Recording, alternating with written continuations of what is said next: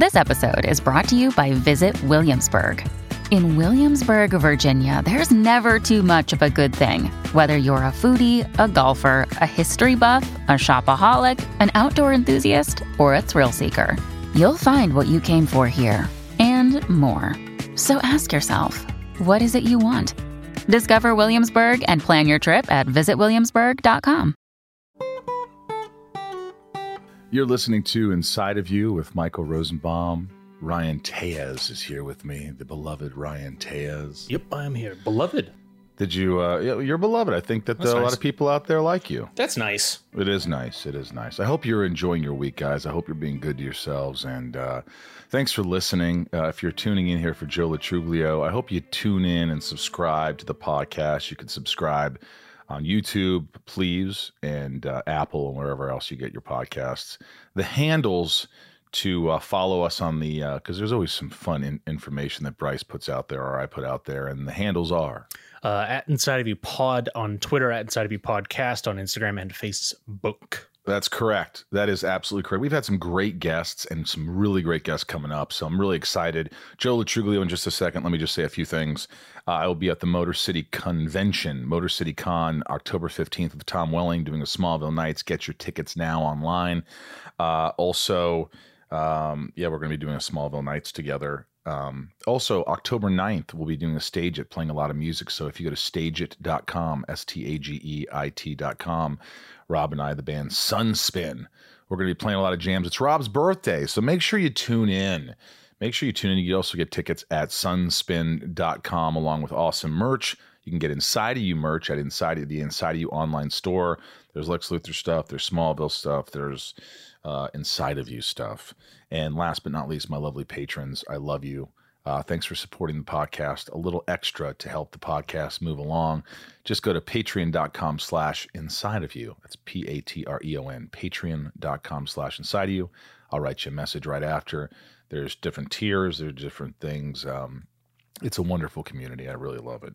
Joe Lo Truglio, fantastic. Just love having him on the podcast. He talks about the final season and shooting Brooklyn Nine-Nine. Really exciting stuff. And he's been in a lot of other stuff. You've probably seen his face in Wet Hot American Summer. What did you love mostly about this? I just like his energy. He's just a good guy. He's just a good freaking dude, and he's got some great stories, and I'm really excited about his new horror movie that he's directing, and we'll get into all that. So right now, let's just get into it. Let's get inside of Joe Lo Truglio. It's my point of view. You're listening to Inside of You with Michael Rosenbaum.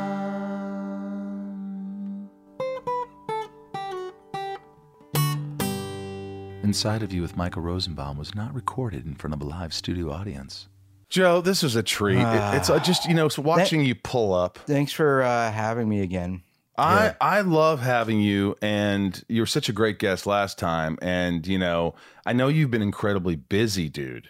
Like I just love watching your career because I talked about this a little bit before, but you were always the guy that was like, oh yeah, you had one scene in that, or you had a scene in that, right? Yeah.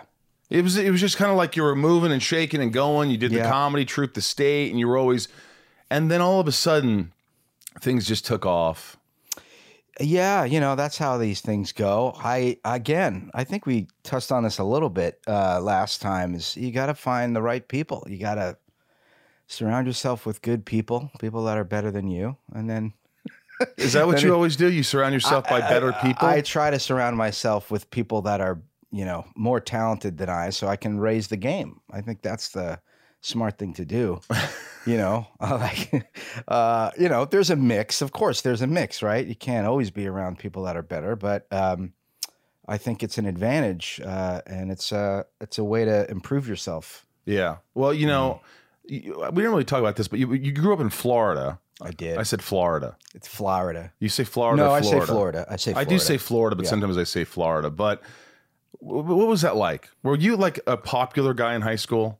No, I wasn't unpopular. I rode the line between being in the drama department, which I was, and captain of the swim team, which is athletics, but it's the swim team. So you were the captain of the swim team. Yeah, but you're a swimmer. I'm a swimmer. I was a backstroker, but because I was involved in a, I'm using air quotes, a sport. Mm-hmm. It is a sport. It's a sport I love, but in the high school vernacular, in the high school world, swimming isn't, you know, put on the pedestal. Did you shave your body? I nared it.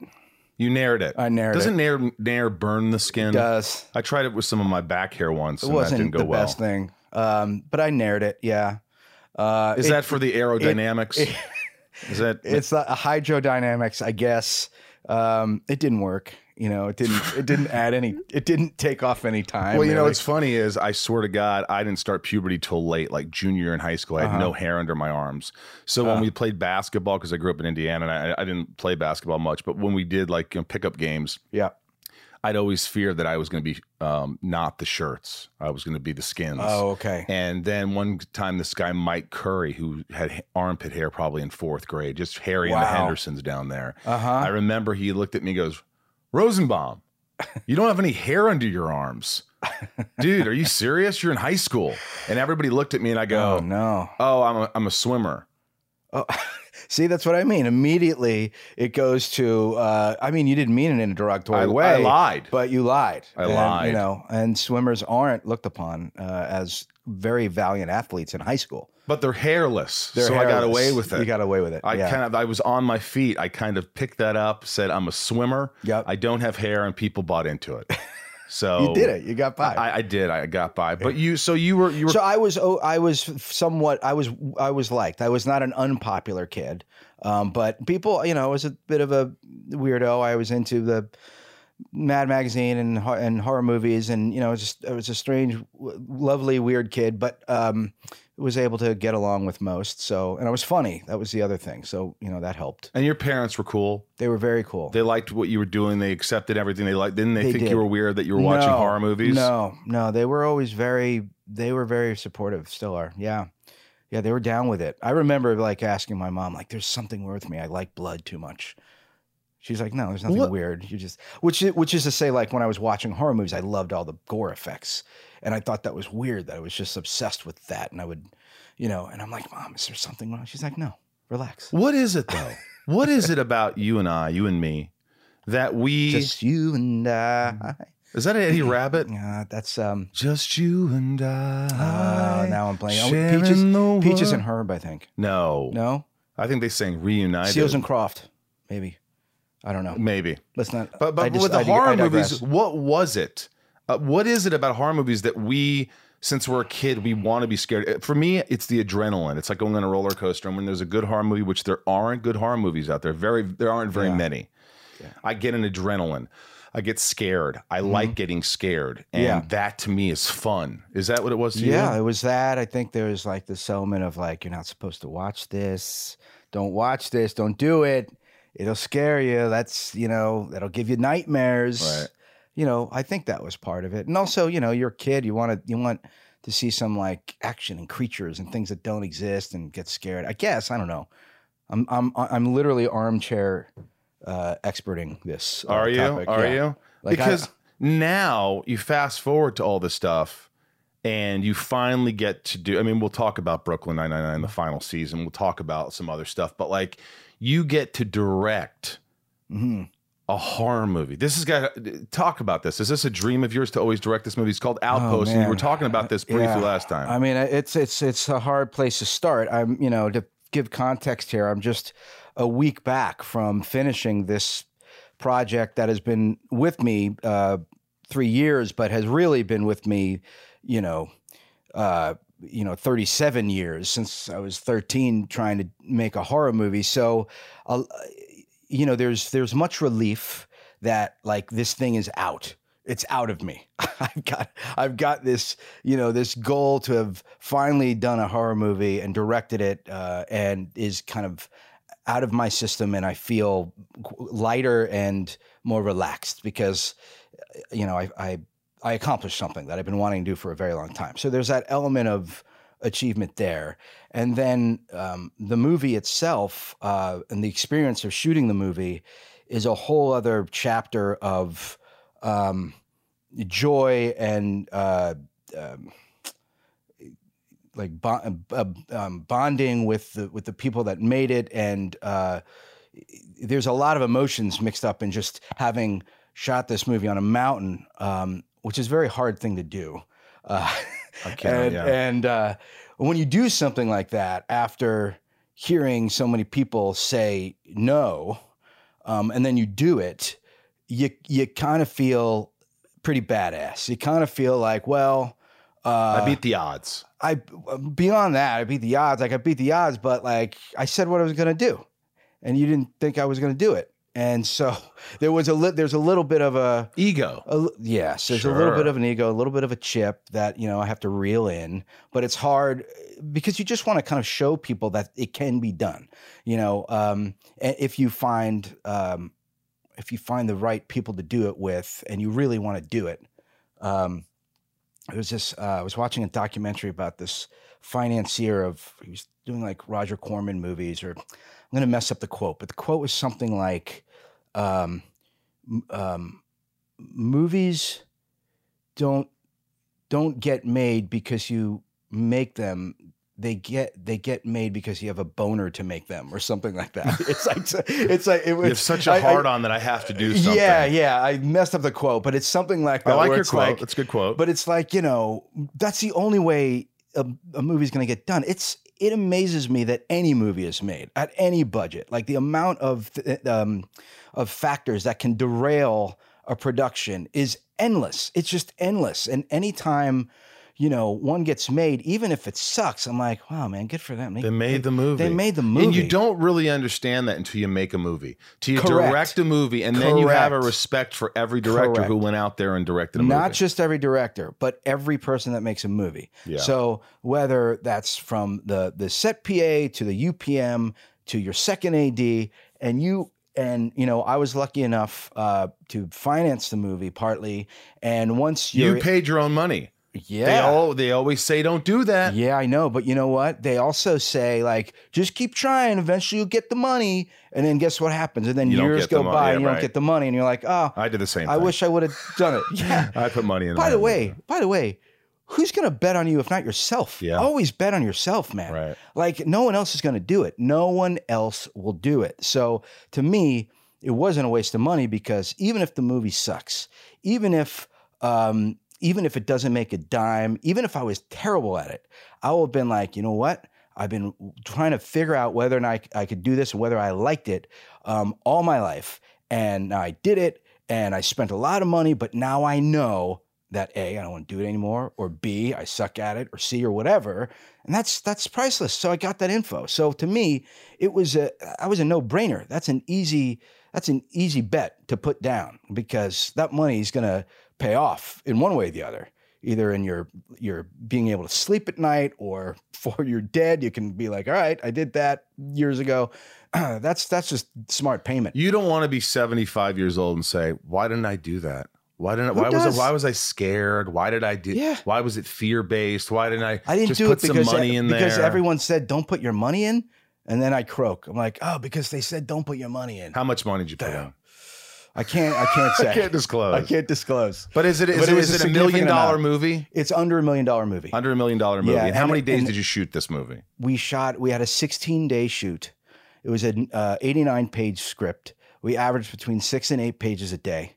We were, it was a 16-day shoot, but we were on the mountain for 7 days, and it was an hour up to the top and an hour down. So we really lost 2 hours every day. Did you realize that before you started in prep? Yeah. And you're like, holy shit. Okay. Yeah. Oh yeah. No, we did our due diligence there, but you know, just to brag a little bit more, and boast, is because we lost 2 hours for 7 days.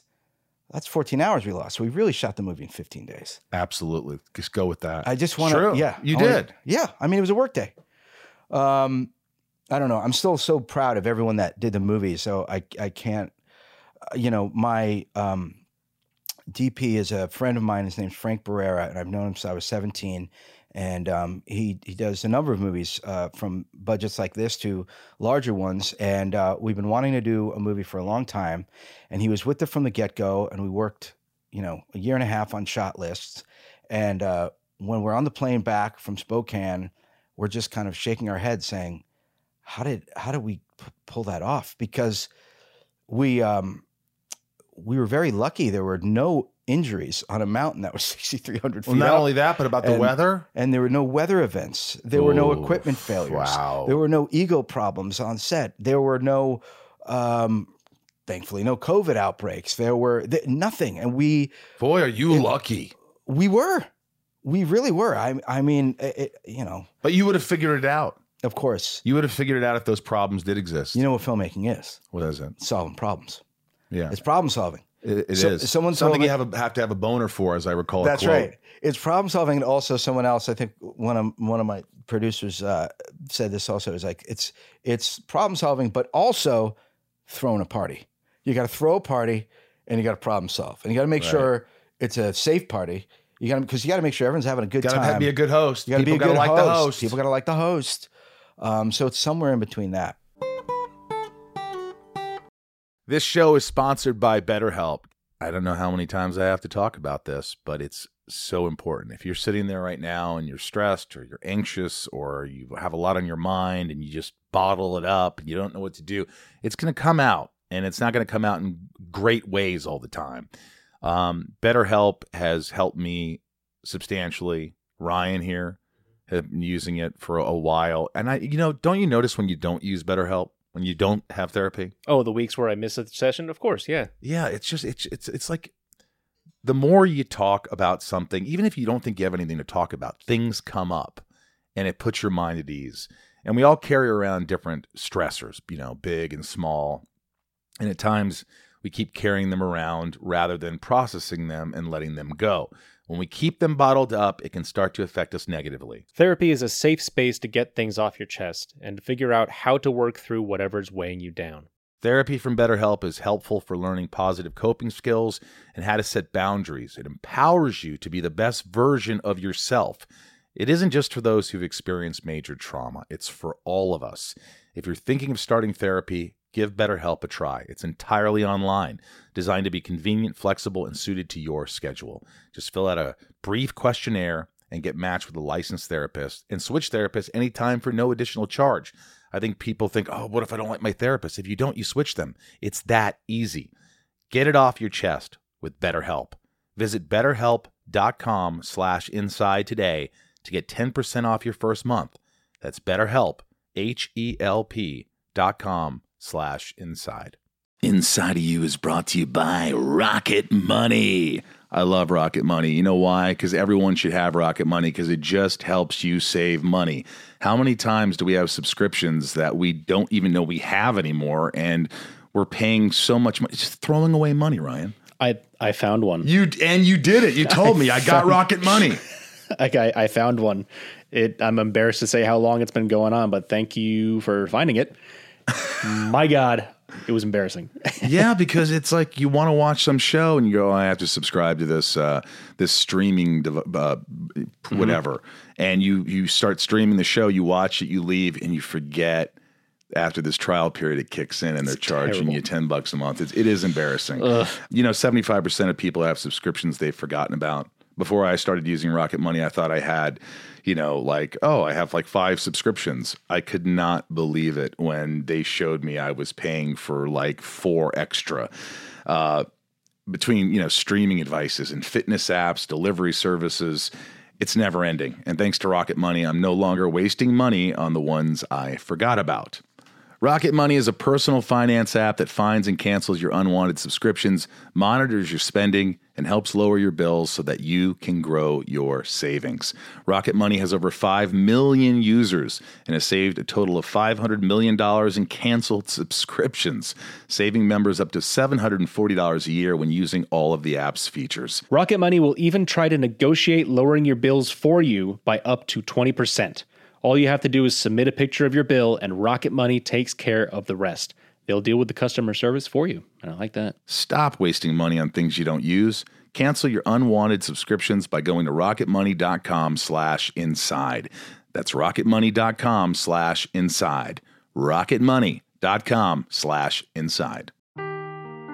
Seeking the truth never gets old. Introducing June's Journey, the free-to-play mobile game that will immerse you in a thrilling murder mystery.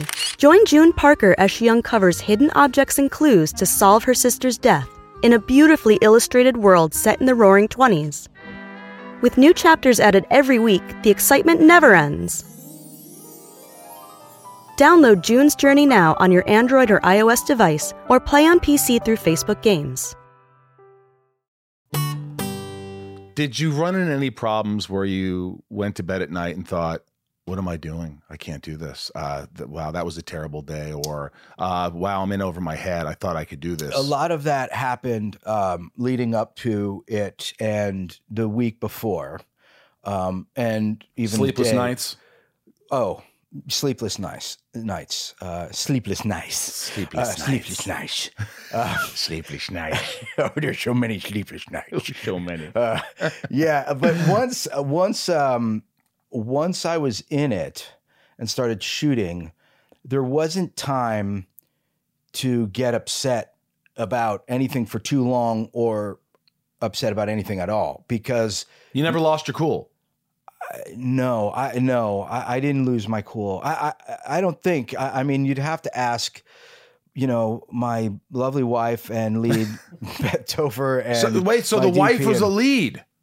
She was. Oh, incredible. Now come on. That doesn't that had a whole thing, because I know that you worked with her in Brooklyn Nine-Nine, and you, I believe you directed an episode that she was in. No, I didn't direct the one she was in. She was in an episode. We've acted together before in the Wet Hot American Summer series on Netflix, and we worked very, very well together. Very well. We hadn't acted in, we didn't do the actor-director thing yet, but we thought we had a pretty good shot at that because of the type of people we are. Beth is an incredible actor and doesn't, require a lot of hand holding, That's good. She doesn't need to be told how great she is all the time. Well, I think every actor, including myself, needs that. How was I? Am I giving you what you want? Yes, yeah. It's fine. Yeah. I think we're all there, including me. No, but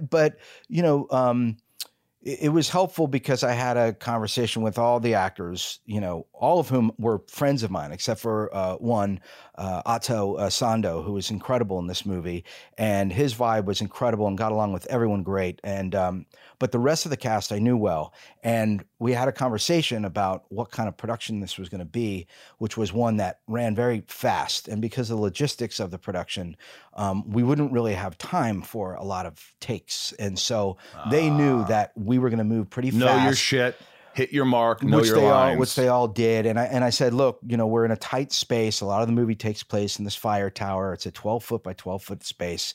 There's enough room for me and the DP, who's also the operator, Frank, and the actor, and like a sound person. How many cameras? Well, we used one camera, Mini Alexa. However, when you rent a camera, they give you another body just as a backup. And so then we bought extra accessories to make sure at bare minimum that could work. We couldn't pull focus on it, but so on heavier days, we had two cameras. But in addition to that, we were shooting second unit while we're shooting our first unit. So, and you're trusting the other guys to do your second unit. Yes, because we had to. And also the other guys were our second unit team was my unit production manager, Jay Smith. He was out of Portland, and he also was a first AD and second AD on other movies. And so, I'm sorry, second unit director on other movies. So he became like a point guy, but our main guy was this great camera operator out of Spokane named Deshaun Bedford. And he would be running B camera on the days we would run two cameras. And then on the other days, he would go out with a different camera, either the Mini Alexa, if we weren't using that, or the Blackmagic 4K, and he would do other second unit stuff. Right. We had a Panasonic GH5. Now I'm really kind of listing this is the nerdy stuff. Yeah, but, exactly. All the equipment stuff. Stuff you're learning along the way. We had a lot of cameras because we didn't want to miss anything. We didn't have a lot of time. Is it a scary movie? Is it psychological? Is it paranoid? It's got to be, is it bloody? Yeah, there's gore in there. I think it's a pretty scary movie. We'll see. I mean, there were, it's about a woman who experienced this violent assault, and she goes to a lookout tower to, try to get her life back in order, get some peace of mind and isolation. But the PTSD and the isolation does not give her the the self-recovery that she was hoping for, and it kind of spins her out. So the movie's a lot about, you know, seeing things that aren't there, and what's real, what's not, and mainly what happens when you don't get help for a traumatic event that you can't handle on your own. To BetterHelp online therapy. That's exactly what you do. Brought to you by Better. I'm telling you, they're one of our sponsors. But you know, that's true. When you don't get therapy, when you don't work your demons out, these things happen. Yeah, and that's what happens to her in this movie. Yeah, I mean, it goes over a lot of mental illness in this movie for sure. Did you deal with mental illness as a child, or have family members that dealt with it? No, I mean, I have levels of like OCD and. But nothing that I didn't suffer from depression or anything. You've like never that. Suffered from any kind of depression, really? I've been depressed for sure, of course. Situational depression. Yeah, Of like... I was never too anxious. I feel more anxious now that I'm older than I remember being as a kid. What is that? Why does this happen? I think because you just have more to lose. I mean, the stakes are higher. Why? I think you know more about the world and how terrible it can be. how many awful things are in it, and how many incredible things are in it too. But you know, you're just like, man, you know, a lot of the randomness I think can bring anxiety to people. That's true. You know, but that's what happens. It seems like the older I get, the more anxious I get, the more I care. And I'm like, why do you care so much? When you were younger, you didn't care so much. You weren't stressed as much. Yeah. You just kind of filled your days with fun and work, and just went with the flow. Yeah, well, it was easier to be in the moment then, right? Do you, when you're working with your wife, and we'll move on here, but when you're working with your wife, is there any times where she's like, Joe, I get it, or you have those moments, and do you talk about these moments before they happen? Like, look, we're working close together, I'm directing you, I'm going to say things, you're going to get mad at me, I want more, and I'm your husband, and this is going to be odd. Yeah, we did talk about it, and, you know, we got through it. There was only one episode, it was totally my fault, and I didn't lose my cool, but the you know, it was in the first maybe it was day three. And we were at the end of the day, and it was completely unprofessional on my part, but I'm going to come clean because this is what this podcast is about. We're getting inside of me. Come clean, please. I'm going to come clean. And you know, it was, and by the way, I'll tell you if it was your fault. No, it definitely was my fault. It was, and you know, as you know, she asked, as any actor would do, she's like, what's my action here? What am I supposed to be doing exactly? And I thought it was kind of obvious what she was supposed to be doing. And I was also, it was a long day. I was a little stressed. And I said, your action is, we have 15 minutes to get this shot, and then it's the end of the day. And I was very mortified and ashamed. And she's like, okay. And then she did the action, and it wasn't right because I didn't tell her what to do. And we had to kind of reset this kind of big thing. It was totally my fault. And she was so annoyed. It had every right to be with me, but I effed up for sure in that moment. But I will say that really was the only moment like that throughout the whole show where, because I learned the lesson. I'm like, right, you learned your lesson early. I learned it early, and you know, and it was during the big climactic scene at the end, and there were certain, you know, pacing of action that I needed, and I just wasn't clear. And anyway, so that was the lesson learned. And other than that, we were spot on, fantastic. I love working with her, and it was great because, you know, I wrote the role with her in mind, and I knew that she had all the levels to play it. And then watching her do it, I'm like, man, there's still more there that I didn't even see. She was terrific in it. How many years ago did you write this script? I broke the story. In the spring of 2018, in like March of 2018. Oh, so this happened pretty quickly. Within 3 years, you make a movie. That's rare. It's rare. And you know what? I was, to show you how like out of touch with reality I was like, I'm going to write it in March, and then this summer I'm going to shoot it, like the summer of 2018. Like an idiot. Like I'm an impatient person. by nature. I want to do it now. We got to do it now. I've always, that's been my burden, the cross that I've have to. And you have a child, Eli, and you can't be, you have to learn patience, don't you? When you have a child, I'm telling you, this is going to be his great lesson to me is I have to learn it now. And that's always been a stick in the mud for me. And I learned it on this project for sure. Even though, as you say, 3 years is no time from, you know, conception to, you know, end of it's production fast. To get something. Dodgeball took 12 years to make. No one would buy it. No one would make it. Is that right? Something like 12 years. Did you hear that, Ryan? No, I never heard that. Yeah. Something like 12 years. So that's even the funny movies, the hit movies, they take a long time to make. And like you said, you got to have a boner for it. You have to say, I'm making this fucking movie. Yeah. I'm making it. And you made it. I made it. I'm proud of you. Thanks, man. It's such an achievement. No, nobody could take that away from you. That you went and made a movie. I had a lot of, I really did have a lot of support and a lot of friends like yourself and others that you know that have been like, you're going to do it, dude. You'll get it done. And it was nice to hear that. Did your other friends, like the guys from the State who have been your friends since New York University back in the day, who then you went on to do Wet Hot American Summer and tons of Stella shorts and tons of, did they ever get jealous that, oh, he's the one who got the hit show on Brooklyn Nine-Nine? I don't know. Oh, he's the one who's going to direct a movie. Where's our roles? We gave him these roles in Wet Hot. You don't. What do you mean you don't know? Because I don't think so. They're all doing incredibly well. I know. It's not like, you know, they're doing, they're all so amazingly talented. Again, this gets back to like surrounding yourself with people that are better. And you know, look, jealousy is something we've all, that's a green-eyed monster. It is. We've all dealt with that. Yeah, we have. Brooklyn Nine-Nine. I mean, how many seasons is this now? On August 12th, the 8th season will be premiering on NBC.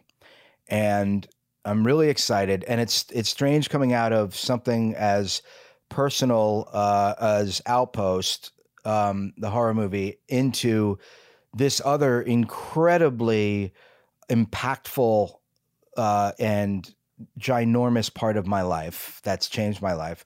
Brooklyn Nine-Nine finally coming to its 8th season. Like, this season has been in the making for like almost 2 years.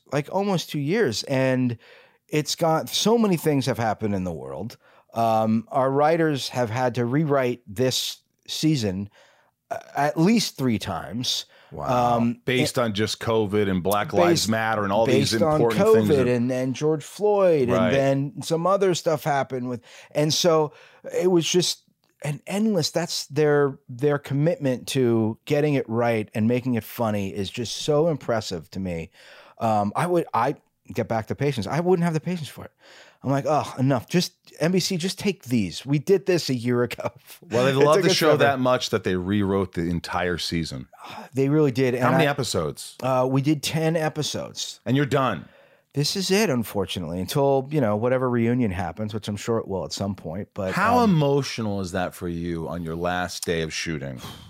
Do you remember that day? Very vividly. Yeah, very vividly. It was, you know, all day is filled. You get to the lot and all day it's just filled with anticipation. Everyone knows that it's going to end today. And so all the scenes that you're doing, there's kind of like, you're trying to be present, but it's really about like, soon the final scene's coming up. The final scene is coming up. The final thing, it's going to come up.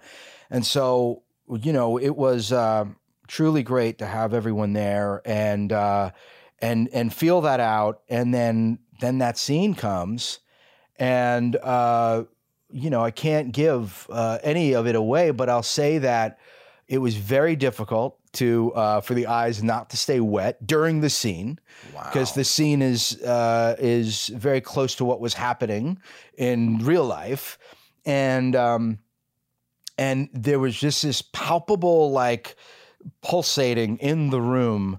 So during the shot, there's like this moment during the scene. There's this moment, and we're all making eye contact, and it's truly, I get emotional thinking about it. It was so intense. And then it ends, and you know, the where it really sank in is like before the take started. Our one of our crew members. I could also tell you like the emotion on you that you're just, I could see you. Oh, how you're going back. I'm there. Going you're back trying, in you're it. Trying to resist. Let it go. Our AC Chris, hits the clapstick, and you hear our director Claire Scanlon directed the last one, and she's like, all right, it's like, Phil, widen out, to get like the wide, shot. And, Chris he's like, 99 forever, slaps the stick. And 99 forever. Is that the only time he said that? That's the only time that was said. Yeah. 99 forever. And, on a clapstick on the slate. And everyone's like, here we go. And so, we run it for a long time. We don't really, cut a lot. We're just like rolling and rolling and rolling. So we knew this is it. Like before the cut, before you hear cut, that's what you would hear. That's how they would do it. Right. And it should blow your ears out. Sorry. We knew this was going to be it. So anyway, that happens. We do hear cut. There's this big exhale and roar and clap and applause and hugs. But quick hugs, because it's COVID. Quick hugs with 6-foot long arms. Right. And we all go outside, because there's going to be a nice, there's a podium out there, and everyone is 6 feet apart and listening to our DP, Rick Page, and our creator, Dan Gore, and just say a few words. And then the thing I was most not prepared for was, when they wrap you out as an actor, and they're just going up the call sheet, and they're like, Joel McKinnon Miller, that's a series wrap on Joel McKinnon Miller, and everyone's just like, oh no, and I was just I couldn't keep it together. Once they got to me, you were gone. Oh, I lost it. I was just like, you hear your name, said for the last time on a show that has brought so much, wealth and joy. Wealth, I say that financially and emotionally and spiritually to your life, that and that you're so grateful. You're just filled with this gratitude, and you can't believe it's over. And you're going to still be in touch with everyone, but it'll be different. We're not going to see each other every day, and all of that heaviness, all that truth is just coming down. It's just raining on you. You're like, oh, you're like just got to. You're just trying to. So you really lost it. You're crying. You're like really crying. Yeah, absolutely. Yeah. Were there anyone who it was Sandberg emotional? Everyone was emotional. Everyone. There wasn't one person who was kind of stoic. Everyone who was happy that it was fucking over. Maybe Andre Brower. He was like, yes. No. Everyone in their own way. Like you could read their eyes. Like it wasn't all tears, but by body language or just their look or how. I mean, everyone you felt knew the magnitude of the end. And what was really nice is that, after that happened, a few of us put our masks back on, and we went into the bullpen for the last time, and we went out on the kind of rooftop, the fake rooftop out there, and just reminisced a little bit in a quieter area. It wasn't everyone. It was just the cast and a couple of the writers. And we just talked about, favorite episodes and memories, and it was beautiful. And we finally left around 10 p.m. where we knew that you walked off the set, and then that was it. The pneumatic drills were going to be heard in the morning. Everything was coming down, taking it apart. It was all going to go down. You're looking at it for the last time, and you're just like, wow, this place is forever in my head. And I hope that all the moments that I had over the past 8 years are in a secure place up in the noggin that I can remember, because this is it. All this tangible stuff that goes away tomorrow morning. And that's it. And it was intense, man. Did you cry to your wife? Oh my God. I came home and I literally collapsed into Beth's arms. And literally hitch sobbed, just got it. I was like, it was out. Yeah, man. It felt great. When you need mealtime inspiration, it's worth shopping Kroger, where you'll find over 30,000 mouthwatering choices that excite your inner foodie. And no matter what tasty choice you make, you'll enjoy our everyday low prices, plus extra ways to save, like digital coupons worth over $600 each week. You can also save up to $1 off per gallon at the pump with fuel points. More savings and more inspiring flavors make shopping Kroger worth it every time. Kroger, fresh for everyone. Fuel restrictions apply. Another day is here, and you're ready for it. What to wear? Check. Breakfast, lunch, and dinner? Check. Planning for what's next and how to save for it? That's where Bank of America can help. For your financial to-dos, Bank of America has experts ready to help get you closer to your goals. Get started at one of our local financial centers or 24/7 in our mobile banking app. Find a location near you at bankofamerica.com/talktous. What would you like the power to do? Mobile banking requires downloading the app and is only available for select devices. Message and data rates may apply. Bank of America NA, member FDIC. What, I mean, when you rewind and you go back to the first day on set 8 mm-hmm. years ago, do you ever, I mean, because no one ever thinks this is going to last 8 seasons. You're like, I'm lucky to be here. I'm gonna get, we think as actors, we're going to be fired tomorrow. Right. This is it. They're going to see the dailies. They're going to say. They're going to find out the truth. They're going to find out the truth. We always do that. I mean, so you had no thought of like, there's something special here. When did it click that this is special? You know, we how do I put this? Because I no one knew it was going to go 8 years. I'll say that I knew, you know, from having been part of other great collaborations where the cast clicked, that I knew it was going to be fun and I knew it was going to be good. That I knew. So I knew that. I didn't know if it would be good with the audience, if people would like it, but I knew it would be something we'd like, we being the cast and friends of mine that are like-minded. I don't think it became something special really until we got canceled and picked up. I mean, I feel like that's when, for me, the kind of... When was that, season 6?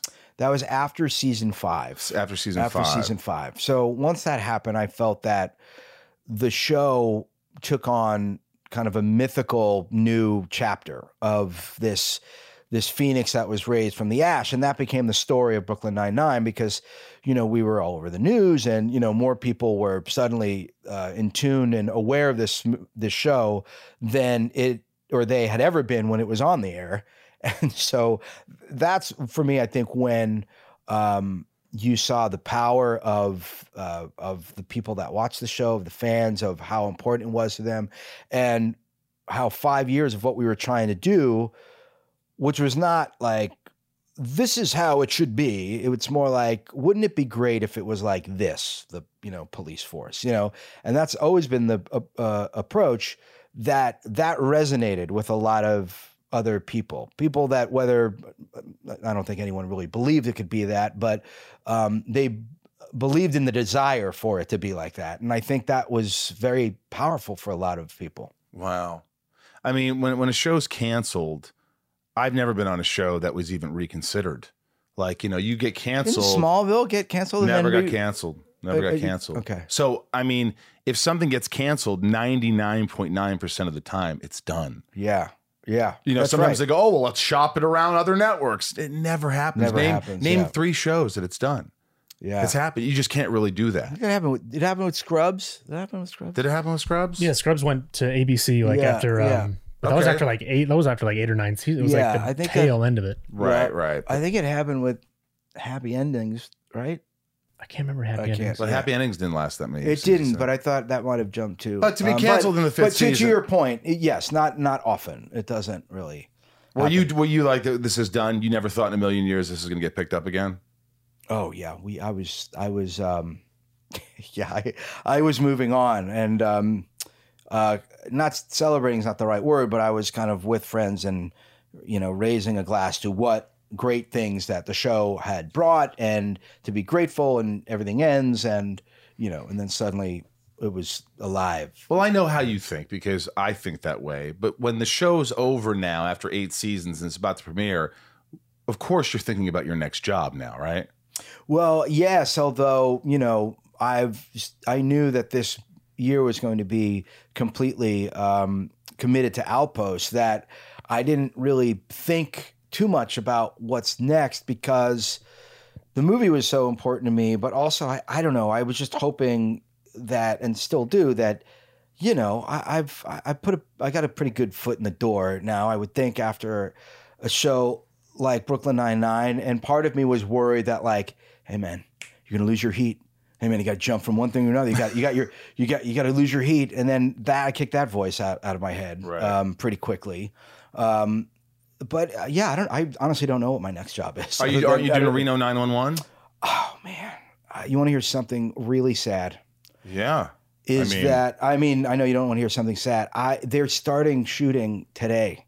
You just couldn't be there. I couldn't be there because I jump into my edit tomorrow. I thought you were going to say because of the podcast. No. You really ruined the whole fucking thing, man. Rosie, you really blew it. I'm doing your podcast, Tom Bancari. But you're working on the movie, so you have a certain, like, when you're done with a movie, you have like a couple of weeks of editing and sound. Like a month, like right. So you couldn't do it, and they wanted you to do it, of course, and I wanted to do it. They were so spectacular, and here's the connection there. So my DP, Frank Barrera, also is shooting Reno.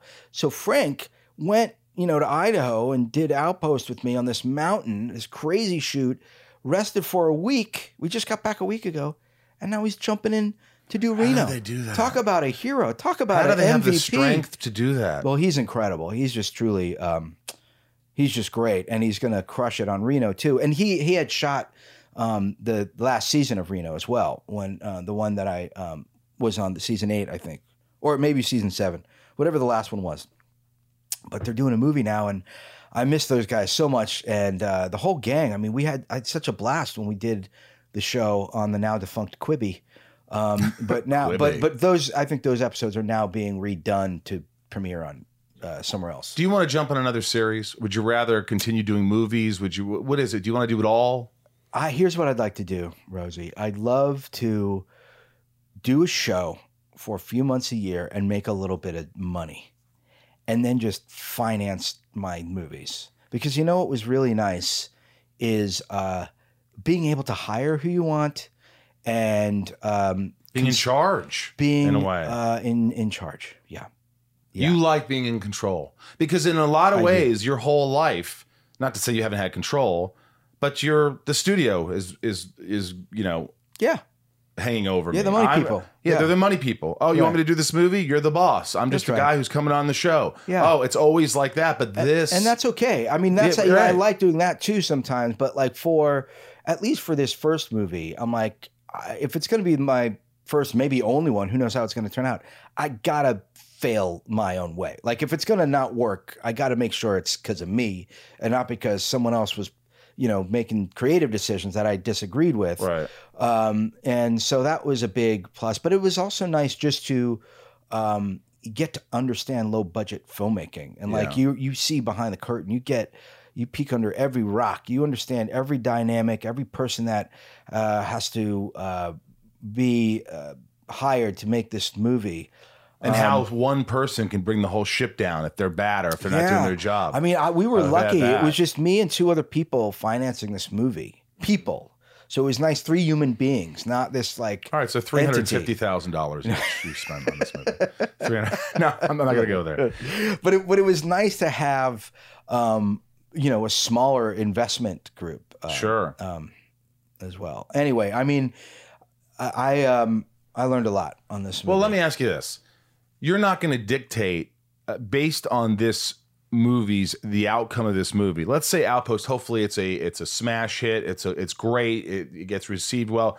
But you're not going to make a decision on directing again and doing another movie if the movie just doesn't do well and is right. You don't like it. Yeah, exactly. I think I'm gonna. I loved doing this movie. You loved it. I loved it. So I definitely want to do it again. And we're just going to see whether I really will. The only way I'm going to do it again is if I do pay for it, because no one's going to give me any money, or whether it's different, where they're like, hey, that was great. Yeah, we'll help you finance this movie. I had a great time, man. And I want to work with those people again, as well as old friends that I have worked with for a long time. It was a very rewarding experience. And, I can't wait. What a year. I mean, it's the last season. You go through this emotional wave of a wave of emotion through Brooklyn 999. You direct your first feature that you've been wanting to do, that's your passion. You've loved horror movies since a kid. You direct this movie. Now you're going into post. I mean, probably the biggest year of your life in a lot of ways. In many ways, yeah. Oh, yeah. Well, it was going to be I knew it was going to be a pretty big year with the ending of Brooklyn Nine-Nine and Outpost finally happening, for sure. What was your... look, Ryan was a big fan of Brooklyn Nine-Nine. Yeah. How many episodes did you watch? All of them. You've seen every one of them. Yeah, I've seen What's your favorite one? I don't know, but I can remember like the specific bit that got me into it was when you dropped the muffin. Oh, it was one of the funniest things I'd seen that year. It was just like a really like funny secret, like just the way you said, I don't know, it's like something about the way you said muffin. My muffin in my head, muffin in my head. He slams his head into a counter. It's great. Thanks, man. I was someone sent me a video of their like 4-year-old child. It might've been David Minor or maybe his granddaughter. I can't remember. Anyway, I digress, but this toddler was imitating that moment, and it was the most adorable. And she wasn't really doing it. She was just kind of like, there was a pillow, and she'd do a pillow and be like, my head, my muffin, my head, my muffin. She would just go back and forth, and it was the most adorable thing. It was just really well done. I was just really, really happy to see it. Yeah. This is called Shit Talking with Joe. I'm terrible at this. This is great. These are just from fans, my patrons, my level patrons. Oh, nice. Who, if you want to join Patreon, patreon.com/InsideOfYou. But they have questions. Okay. Emily asks, what was your favorite episode to film in Brooklyn Nine-Nine? You know, that's very hard. There's 153 of them. Right, but you have to remember that most of them I've forgotten. Okay, so those weren't the ones. No, I'll say. Yeah, I don't know. I'm sorry, Emily. There was a lot. This season, I can't talk about this season. There's a bunch this season that I'm really excited about. That's not helpful. Some of your favorite stuff. Some of my, honestly, like there's some great, great, very fun episodes in this upcoming season. When was it? Did you think that they're like, not to say you weren't funny, but Joe Lo Truglio, we got to give him more and more. When did you see that start to happen? Oh, wow. I mean... Was it from the bat, or do you think they really started building your character more as the seasons went on? I tell you, as soon as I saw that I was not number one on the call sheet, I had an issue. And it was an uphill battle from that point, saying, listen, man, number six needs some bits. Number six needs some bits. That does happen. That does happen. You know, and so that's when they knew, like, oh, boy. We're in for it. We're in for it. Steph A., this is a tough question. I don't think you'll answer it honestly, to be honest with you. What's the funniest? No, who will you miss most from Brooklyn Nine-Nine? I can't answer that. Can you name the top two? I cannot. But you do have someone in your head that you will miss the most. In your mind that you won't say. I have like, as soon as one comes into my head, another three like pop, and I'm like, oh man. You know, and it's not a fair question. It's a hard. I could tell you who I missed the most when I left my show. Yeah, who? I'm not going to talk about it. Yeah, it's hard, right? It is hard. Yeah. No, I think I miss my makeup artist. Oh, that's Natalie. Nice to say. She was like my mother. I was with her hours, you know, putting the makeup on and all this stuff, and like, you know, the head stuff. Yeah. And I just remember like I'm going to miss her the most, because I spent the most time with her, and she knew my whole life. She was like she was really family. Yeah. But cast members, that's difficult. We all got so tight. I mean, we really did. I mean, you know, there's some that I will see more than others because, you know, like Terry's very busy. Andre's on the, you know, East Coast. But Andy and Steph and Melissa and Chelsea, I feel like I'll see those guys. Leanne P, you know, she knows that you're directing a horror movie. As a horror film, psychological thriller movie fan herself, she was wondering what some of your favorite horror films were. That's a great question. Well, I'll lead with The Brood, David Cronenberg. Yeah, that's my favorite. Wow. And I love all his stuff. But that. How about the movie to your right that we just talked about, underrated movie? Oh, well, Return of the Living Dead. I love that movie, too. And I love the humor in that movie. You know, you got a lot in here, Rosie, that I love. The Thing is up there for sure. Oh, The Thing. You know, the Outpost was, there's a few movies that influenced that. Repulsion was one of them. The Shining, Invasion of the Body Snatchers, 78. Look at you going Amityville, deep. Amityville Horror, Amityville. 79. A lot of zooms in that one. Yeah, and that house. I miss those old zooms. Did you do some of that in yours? They're coming back in Outpost. Yeah, thank God. I love those things. I love the whole, the pans and the tilts and the zooms and the. We got all of them. We got all the. We got the T's. We got the P's. We got the Z's. Baby, they did it a lot in the old 70s and 80s. They took their time with it. The Chief wants to know the funniest shenanigan off-camera moment on the set of Superbad. Do you remember anything really funny happening on Superbad? I mean, you were there a bit. I was there a bit. It's been a while. I know it's been a while. Like we had a lot of. I just remember it was very chill, that set. That's where I met Bill Hader for the first time. And what a genius he is. He is. When he does that impression from Dateline, Keith Morrison. Uh-huh. Oh, it just kills me. He's great. I met really all those guys there. I had known the director Greg Mottola. We had traveled in the same circles when we lived in New York in the mid '90s. I remember that I was super nervous because there was going to be a lot of improv in the scene where I hit Jonah Hill with the car. That whole scene is just like. I don't know, maybe a half a page or maybe a page of dialogue. And there was just, Judd wanted to keep us going and Greg wanted to keep us going. And, I was just motor mouth because that was a lot of just nerves. Luckily, it came out funny. That was fun to do. I mean, that scene was great. What about when it doesn't come out funny? Does the director say, hey, yeah, get rid of all that stuff? No, I think they just know the director would be like, well, I'll cut that, but I think directors probably shouldn't be like, that wasn't funny. Don't do that. Or that didn't work. I mean, people say, hey, let's try something different. Let's try something different. That's what you say. Like you say like, all right, great, we got that. And then you say, look at the big director over here. You say, we got that. That was great. That was great. Great jobs. That. You're a liar. Nice. You're a lying director. No. No, we did get that though. We did get it. I remember I watched a guy that I knew. Years ago, there was a guy that I traveled in the same circle with. He was a friend, but not a friend, but kind of a friend. Friend enough where I had to not lie to him. And he went up and did stand up, and it was just horrendous. It was a failure, and he was tone deaf. He didn't really get it. Like he didn't. And it comes off, and he's. He's pretty happy. He's like, yeah, man, what do you think? I just took a beat and went like, man, you really went for it with a big smile.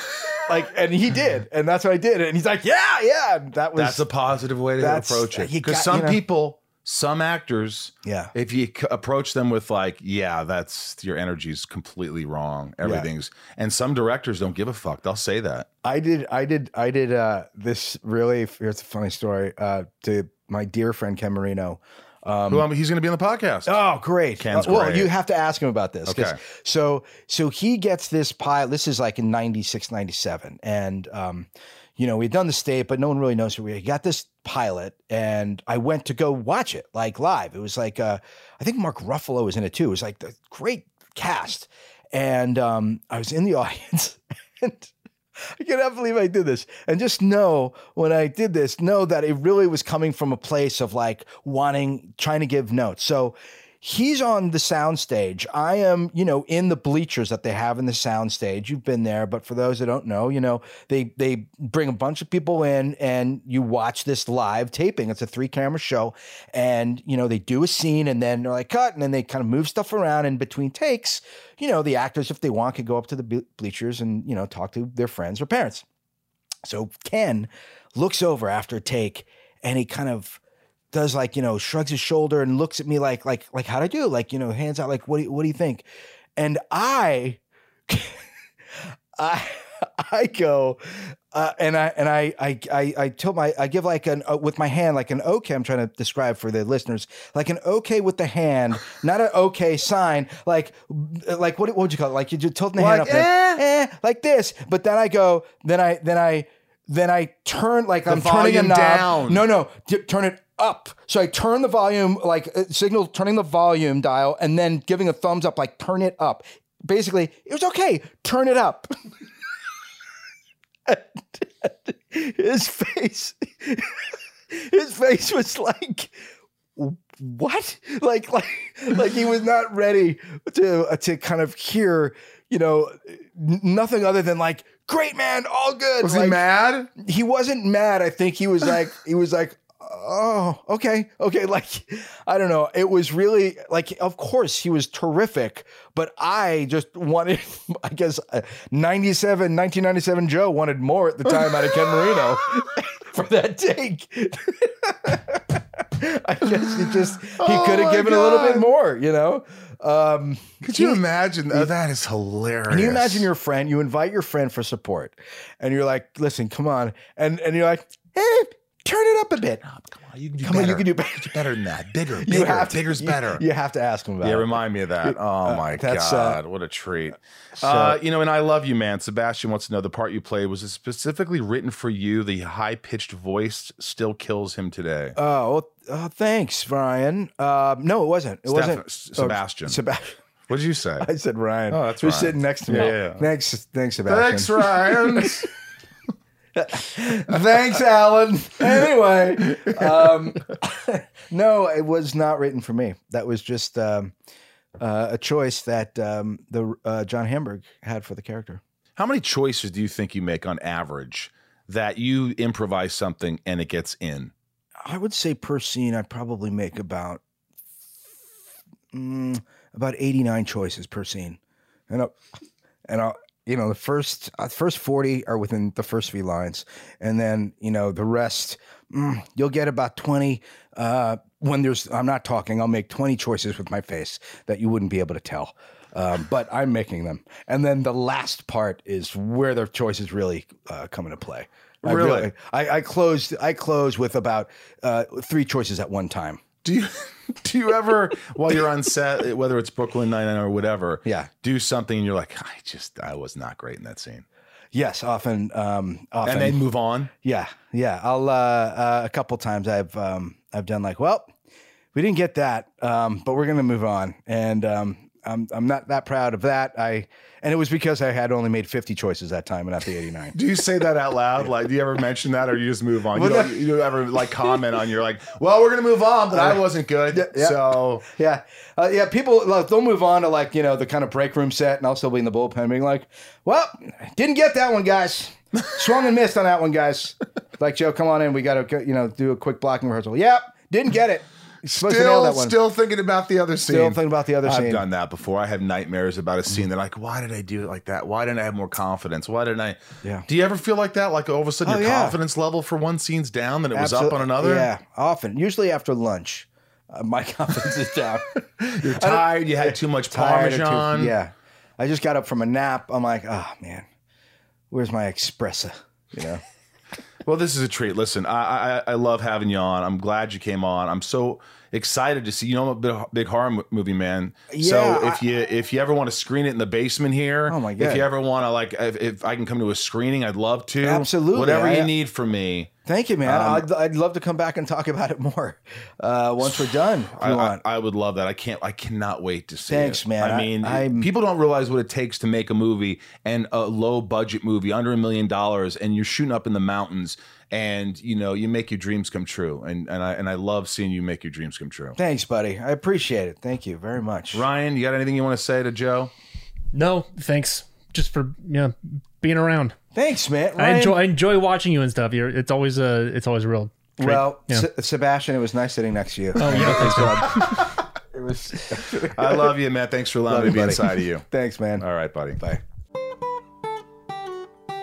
There you go. Wonderful man. I wish him the best in all his endeavors. And Brooklyn Nine-Nine, the final season. Make sure you watch it. Tune in. Thanks for staying here with us. Thanks for tuning in every week. As Ryan said, the handles are @InsideOfYouPodcast on Instagram and Twitter, and @InsideOfYouPodcast on Instagram and Facebook, and @InsideOfYouPod on the Twitter. You can join Patreon if you want to help the podcast in other ways. My lovely Patreons really give back in more ways than one. Patreon.com/InsideOfYou. Stageit.com. You can see my band Sunspin play. It's Rob, my guitarist's birthday, my partner in crime. And you could also go to sunspin.com and get tickets if that's easier. Before we let you go here today, and I thank you sincerely for tuning in. And again, if you like the podcast, please subscribe. It helps the podcast so much. There's so many other podcasts, but if you're liking this one, if you enjoyed my candid conversations, Ryan, what would you say? How would you urge people to listen? Just like what? Just where to go? No, just like why would you listen to this fucking podcast? Because you have some good conversations, some deeper conversations that sort of go beyond just acting or show business. It, like, you know, it starts there, but it always, you know, because that's some interesting stuff. That's the juicy stuff. But then you get into some real talks, and they can offer you some insight on how people live. It might help you. Yes, it helps me, and I'm sure it helps a lot of other people out there. So thanks for that. Uh-huh. Let's read the top tier patrons. These are patrons who give back. They're in the top tier. They give back a lot to the podcast, and I'm going to read their names off. That's one of the perks. They get to hear their names read off. Here we go. Nancy D, Leah S, Trisha, Sarah V, Little Lisa, Yukiko, Jill E, Brian H, Mama Lauren G, Nico P, Jeffrey W. I'm sorry, it's Jerry W, not Jeffrey. Robert L, Jason W, or is that Robert I? Robert I. Robert I. Jason W, Apothean, Kristen K, Amelia O, Allison L, Raj C, Joshua D, Emily S, CJP, Samantha M, Jennifer N, Stacy L, Jen S, Jamal F, Janelle B, Carrie B, Tabitha 272, not to be confused with Tabitha 273, Kimberly E, Mike E, Eldon Supremo 99 more, Ramira, Santiago M, Sarah F, Chad W, Leanne P, Janine R, Maya P, Maddie S, Shannon D, Belinda N, Kevin V, James R, Chris H, Dave H, Spider-Man Chase, Sheila G, Brad D, Ray H, Tabitha T, Lillian A, Michelle. Okay. Nice. Way to jump in there. Michael S, Talia M, Betsy D, Claire M, Laura L, Chad L, Rochelle, Nathan E, Marion, Meg K, Janelle P, Trav L, Dan N, Lorraine G, Carrie H, Veronica K, Big Stevie W. Kendall T, Angel M, Rhiannon C, Corey K, Super Sam, Coleman G, Dev Nexon, Michelle A, Liz L, Liz I guess, Jeremy C, Andy T, Cody R, Sebastian K, Gavinator, Ann H, David C, Ellie M, John B, Brandy D, Yavor R, Camille S, Bano, Urbano, The C, Joey M, Willie F, Christina E, and Adelaide. And welcome newcomers, welcome all new patrons, and I love you to all the patrons out there who support the podcast in so many different ways. You mean the world to me. Big shout out to my editor, Jason. You're doing a fantastic job. Big shout out to Ryan here, my engineer, my main man, my side man in crime. The side man. Side man in crime. And Big Bryce. Thank you, Cumulus, for supporting the podcast. And everyone that listens, be good to yourselves. Thank you for allowing me to be inside each and every one of you today. From the Hollywood Hills in California, I'm Michael Rosenbaum. Ryan Taez from Hollywood, California. A little wave, Ryan. Oh. And we'll see you next time. We'll see you on the flip side. Enjoy your week. Be good to yourselves. Welcome to TalkVille, the ultimate Smallville rewatch podcast. Guest star Sarah Carter as Alicia Baker, although I didn't really work with her a lot. But Tom did, and they had some real big smoochy scenes. Yeah. Should we talk about that? Could there be any more sex? What was a 3-page makeout scene that just kept going? Good Lord. We get it. They have chemistry. Jump in now or catch up on any of the past seasons of TalkVille on YouTube or wherever you listen.